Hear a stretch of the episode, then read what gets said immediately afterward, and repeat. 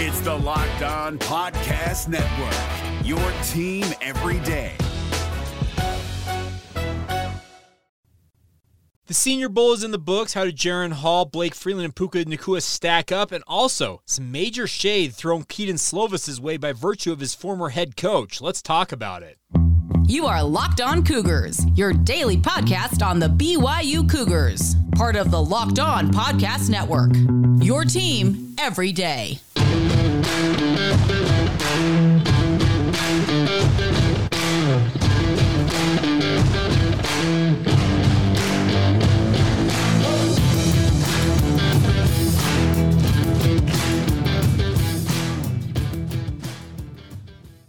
What is up, everybody? I'm Jake Hatch, your host here on Locked On Cougars, your resident BYU insider. Thank you for making Locked On Cougars your first listen of the day. Always appreciate you guys checking out the show.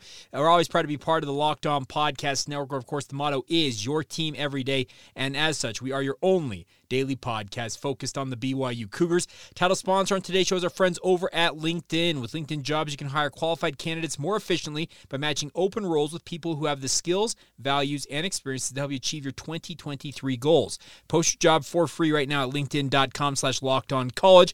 Terms and conditions apply.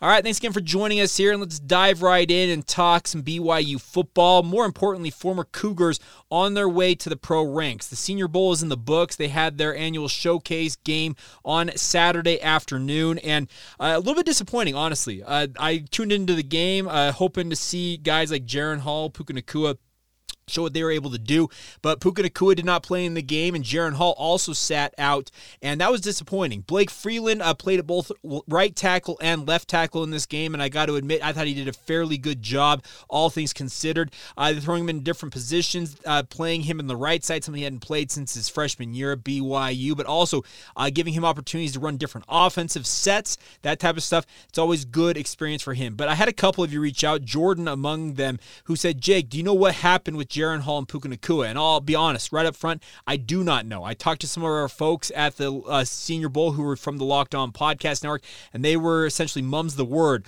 on what exactly went down. But the bigger thing during the Senior Bowl is, yes, playing in the Senior Bowl game is fun for you as a fan to tune in and watch them play. And obviously that's a disappointment in that fact.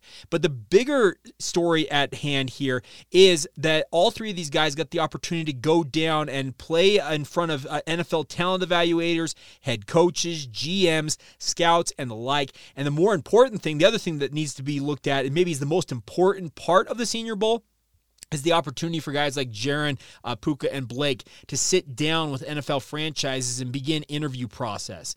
They will, all three of them, in my opinion, be invited to the NFL Combine. I had a conversation with somebody who's far more in the know on terms of where guys are slated to go in the draft, and their comment to me was that all three guys at BYU did nothing to hurt their stock this week at the Senior Bowl. In fact, their point was that Puka Nacua was seemingly off a lot of draft boards going into the Senior Bowl, but he rocketed up it with just one stellar day. Obviously, the first day of practices, all of the storylines were, who's this Puka Nacua kid from BYU? And he's just showing out and showing everything he's capable of doing.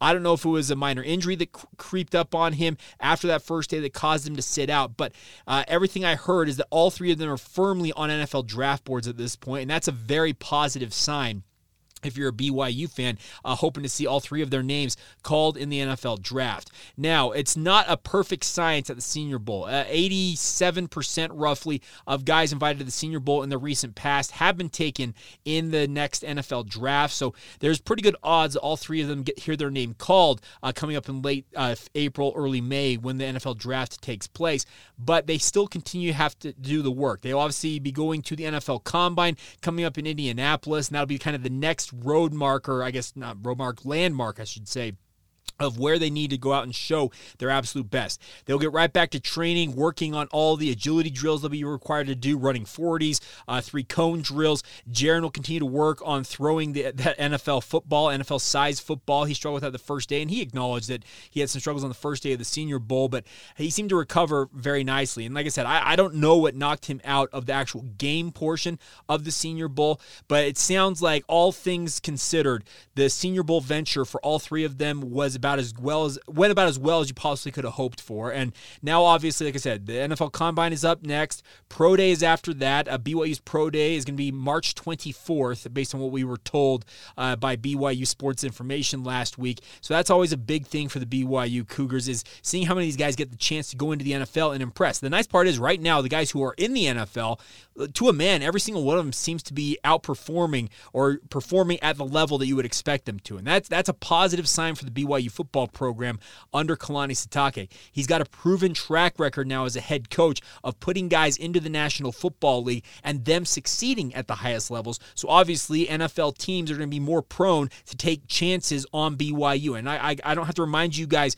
how recently that was simply not the case. Bronco Mendenhall really, in many ways, kind of torpedoed some guys with their NFL chances by saying that we don't necessarily focus on getting to the NFL here at BYU. We aspire for bigger things. Okay, that's not your decision to make if you're Bronco Mendenhall. You want to let your guys make that decision for themselves if they want to pursue the pro ranks in football or go pro in something else like the NCAA always crows about. So, all in all, a good week at the Senior Bowl for all three of those former Cougars. The nice part is there's other guys who had opportunities at the NFLPA Bowl, Shrine Bowl, East-West Shrine Game, Hula Bowl for a guy like Chris Brooks. So all of these former Cougars, they're showing what they're capable of doing. And like I said, the next thing up for some of these guys, the three that went to the Senior Bowl most likely, are NFL Combine invitations. I'm going to start digging around and seeing if I can find out who exactly has received those Combine invites. And obviously, we'll be getting ready for Pro Day and looking forward to the NFL Draft. So, it's been a very, very fruitful week, I think, for those Cougars. Now, one other thing for you guys on the BYU football front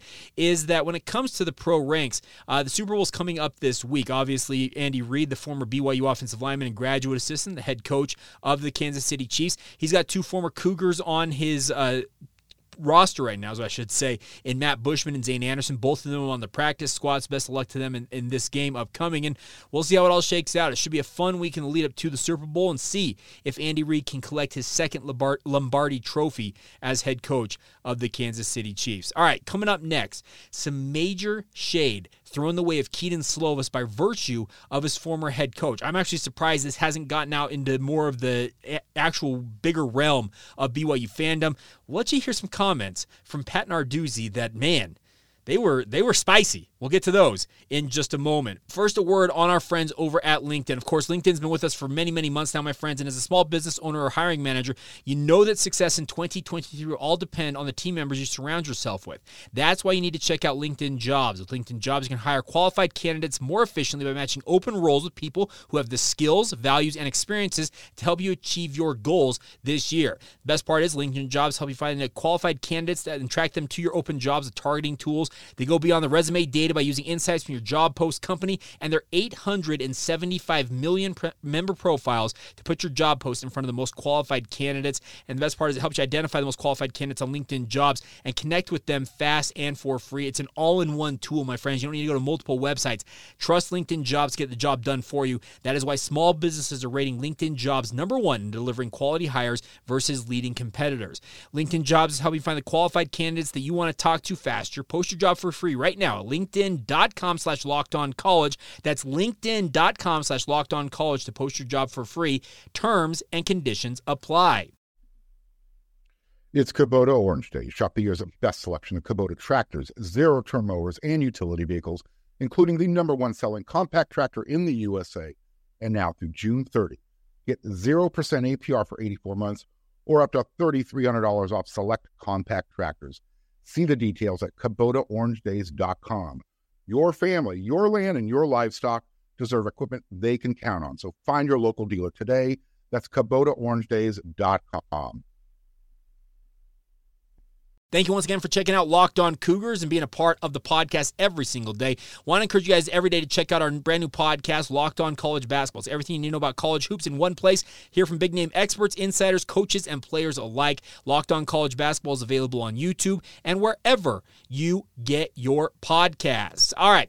So I was sent this by Nick Farabaugh, who is the host of Locked On Pitt, covering the Panthers. Actually, was recently on this podcast talking about what Kedon Slovis can offer to the BYU football program. Well, Nick was fairly, I thought, very positive in his assessment of what Kedon Slovis can bring to BYU if he can harness more of what he showed from his time at USC versus what he showed during his time at Pitt. Well, per Pitt head coach Pat Narduzzi, well, apparently they added Phil Jurkovec from Boston College, formerly of Notre Dame, to their roster to replace Slovis in theory this upcoming season. And he was on Sirius XM ACC radio. This goes back to, I think, last week. It might have been on, I think it was Wednesday or Thursday.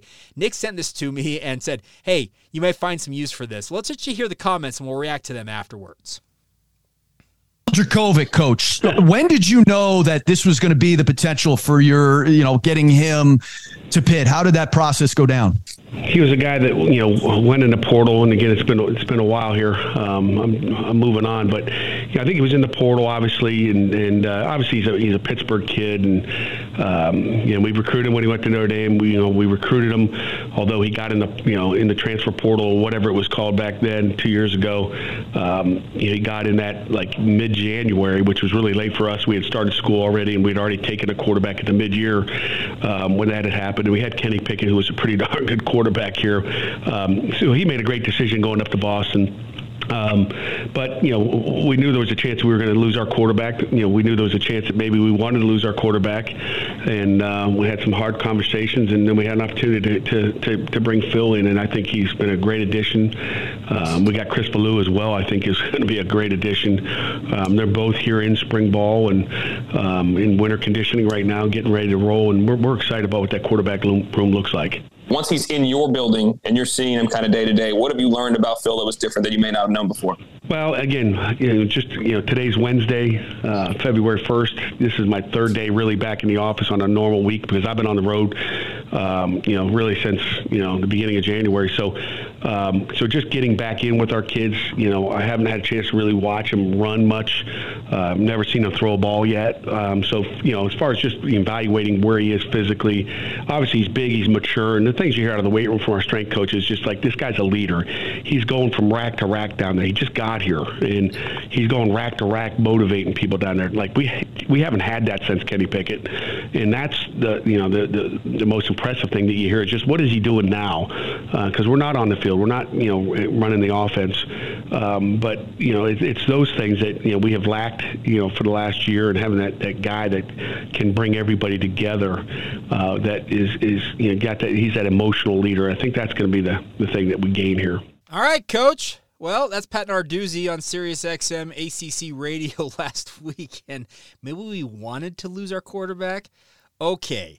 Petty much. Can't even mention Kedon Slovis by name. He can go back and talk about Kenny Pickett. He can talk about Phil Jurkovec. He can talk about Phil Jurkovec going from rack to rack, motivating his guys.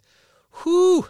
All right. So either A, apparently Kedon Slovis is not the leader that BYU believes he is when they brought him in via the transfer portal here. B, this is a coach in Pat Narduzzi, if many of you will recall, last year essentially put USC on blast for bringing in Jordan Addison via the transfer portal by giving him NIL money. C, he's trying to essentially downgrade his former quarterback to make his current quarterback look better.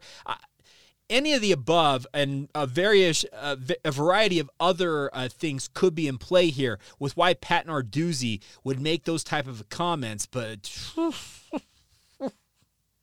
okay, well, I don't necessarily know where to go with this, but some of those comments, and I got to say this. Pat Narduzzi is a guy who just comes off as a guy that just gets really hot under the collar when players decide to leave his program. He's a guy that believes in program loyalty, wants guys that are going to stick with Pitt. I get all that, and I can respect that. It seems like that's the way he approaches things.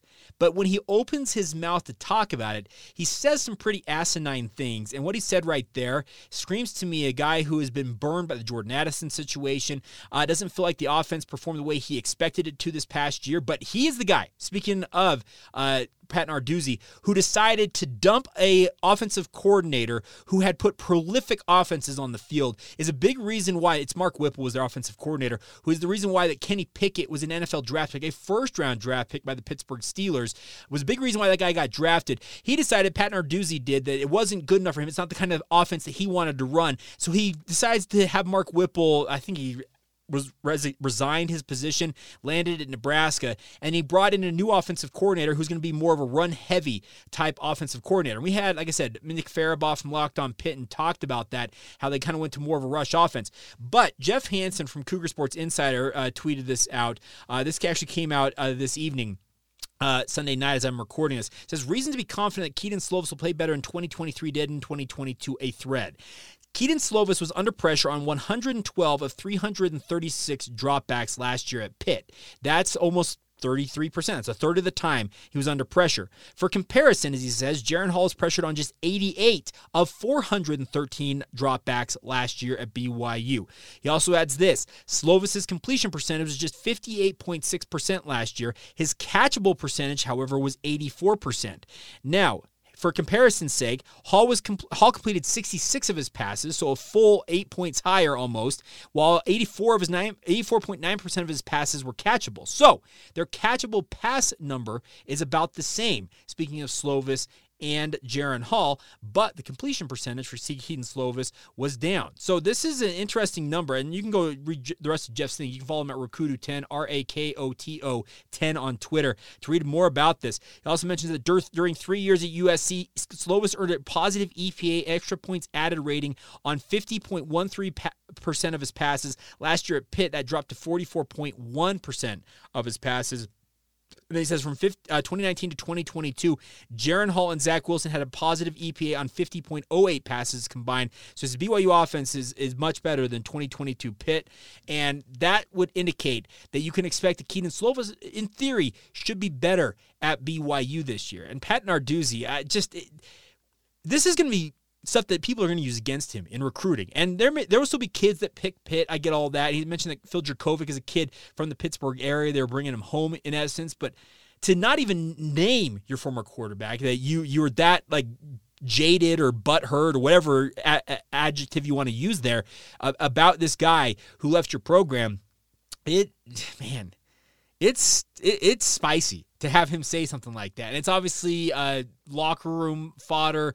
It's going to be bulletin board material. Too bad Pitt and BYU won't play because, man, that would be fun. But nonetheless, what I take away from this is I think that a guy like Pat Narduzzi comes off as a little bit of a hater. And that's the thing about this. And that era of coaching where you essentially the coach is the end-all, be-all, that's no longer the way when it comes to coaching in the college ranks. You've got to be more of a player's coach, and that's what Kalani Sitake has prided himself on being. And I'll tell you, to a man, I almost guarantee almost every BYU player that's been through that program in the last 7 years would tell you that Kalani cares first and foremost for the players, sometimes to a fault. There have been issues that have come as a result of Kalani being more player-oriented than him being, I'm the grand poobah as a head coach here, and we're going to run things my way.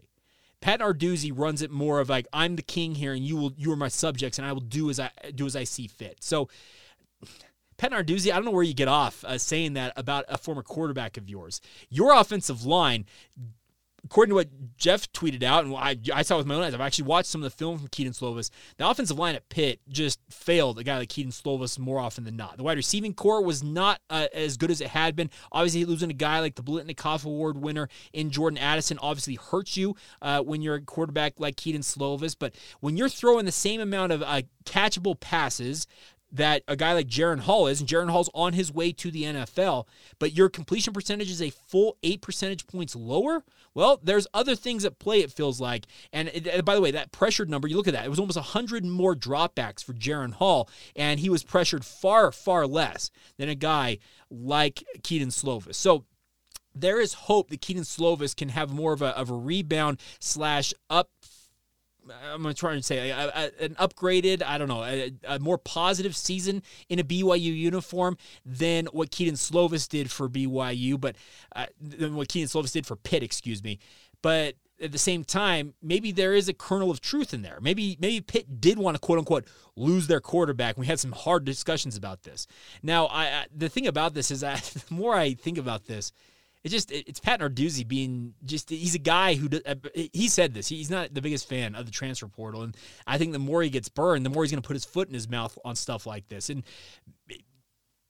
Maybe Pitt has a great year with Phil Jurkovec under center, but at the same time, if Kedon Slovis goes out and lights it up for BYU, those statements will only come off as more of just hater-type statements from a former head coach of Kedon Slovis's. So, man, that was – when I heard that clip, like I said, Nick sent it to me. He's like, hey, this is pretty good. You can probably use this. I'm like, yeah, I'll absolutely be using that, and I'll make sure to link it on Twitter, et cetera, where you guys can find it. And please, you can tag Pat Narduzzi all you want, but just crazy stuff coming out of the mouth of a head coach, of a former player of his who gave his heart and soul to that program. And that's the thing about this. I know it was only 1 year for Kedon Slovis at Pitt, but he went there with good intentions. He went there with good intentions of being the next guy following Kenny Pickett to the NFL. Did it work out? No, it didn't. So that's why he's landed at BYU now and hoping that BYU can kind of reignite his chances of making to the NFL. But it's just, it comes off as a really bad look for Pat Narduzzi, but I'm just a lowly podcaster in Salt Lake City, Utah, who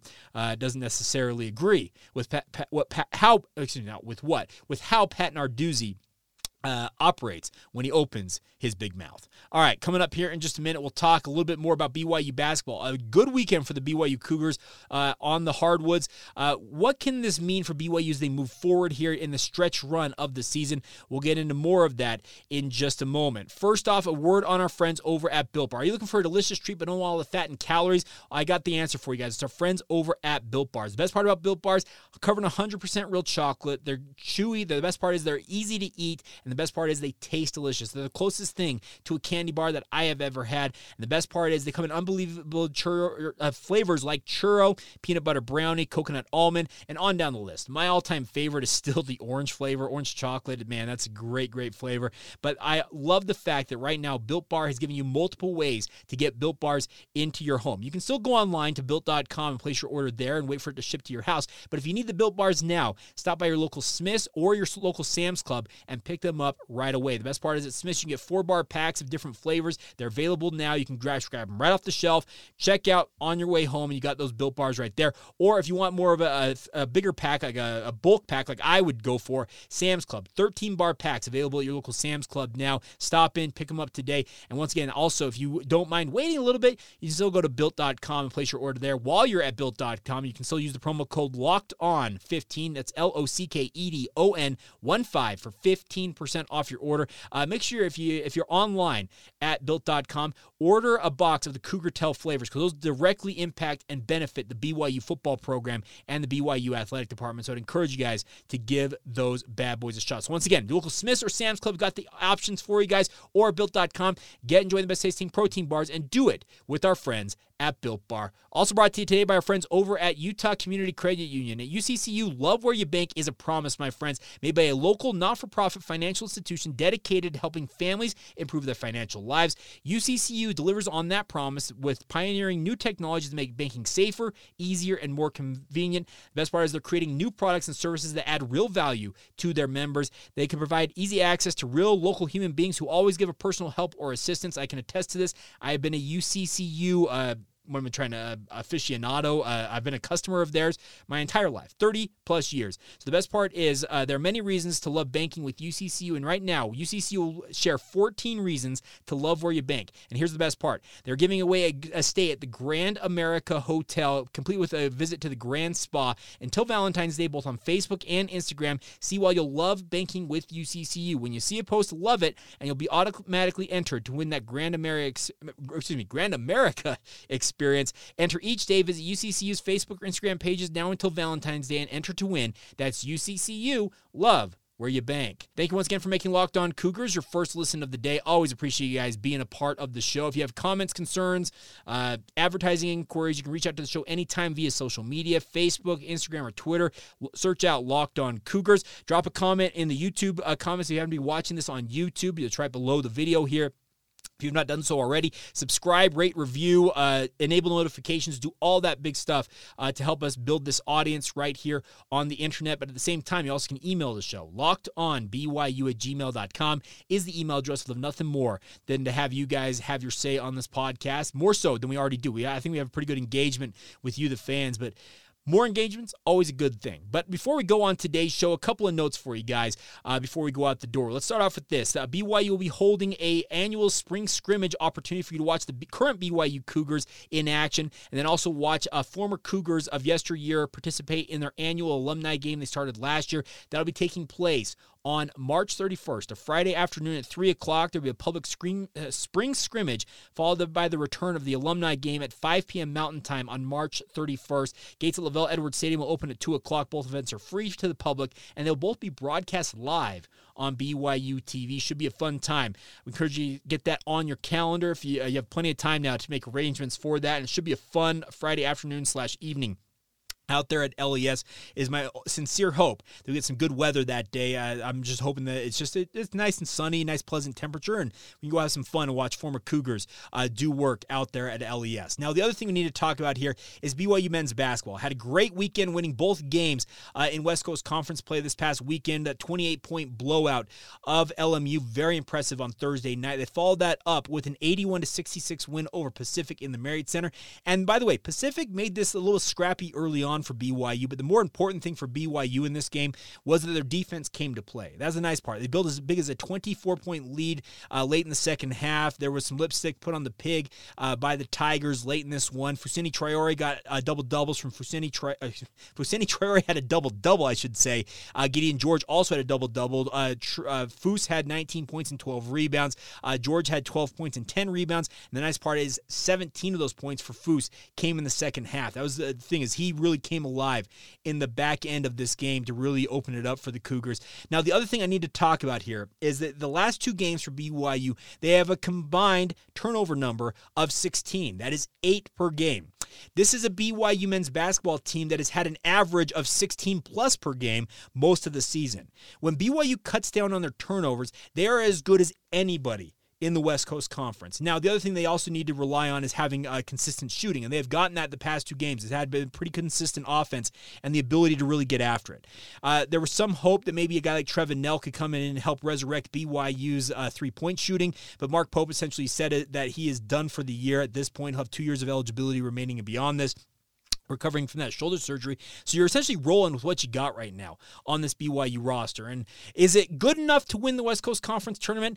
I am not convinced that it is, but if you get hot at the right time, crazier things have happened. That's the thing about this. You will go to Las Vegas as a BYU Cougar, speaking of the BYU men's basketball program, believing that the tournament might be as open as it has been in many, many years, because LMU proved that Gonzaga is mortal. BYU also proved that. BYU should have beaten them at home. They should have beaten St. Mary's at home. They should have at least 2 more West Coast Conference wins on their tally had they been able to finish a little bit better against the top 2 dogs in the West Coast Conference. Alas, now you're going to have a very, very difficult slate ahead. You head to Gonzaga on Saturday night for your final visit to the kennel as members of the West Coast Conference. Can you finish the job then? We're going to find out. But BYU, the way they have played the last 2 games, gives me a little more hope that BYU might be rounding into form as the season is coming to a pretty quick close here.